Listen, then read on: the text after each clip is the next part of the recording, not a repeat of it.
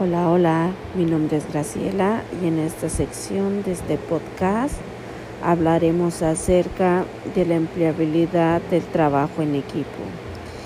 Este tema lo abarcaremos en tres secciones, cuyos cuales son muy importantes para que ustedes puedan aprender ciertas, ciertos rasgos que son importantes para que podamos ejercerlo de una buena forma. Si quieres saber más información, suscríbete a mi canal para poder así tener mejores resultados y datos.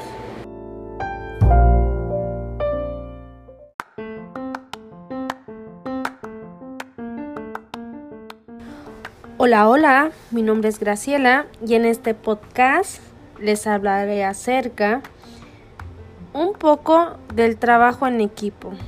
Pues bien, eh, esta empleabilidad que mucho suena, pero pocos aplican. Para empezar, vamos a entender qué es el trabajo en equipo.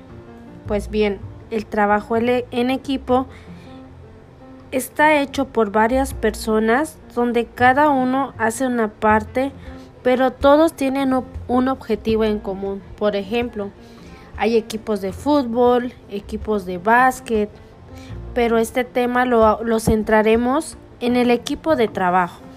Pues bien, es algo muy importante que debemos de aprender a desarrollar para fomentar mejores resultados en nuestro sistema o bien en nuestro ambiente laboral.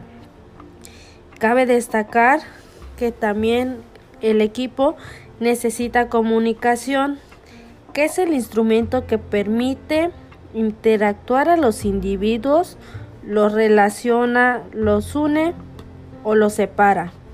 Esto es de Acosta 2011, página 30.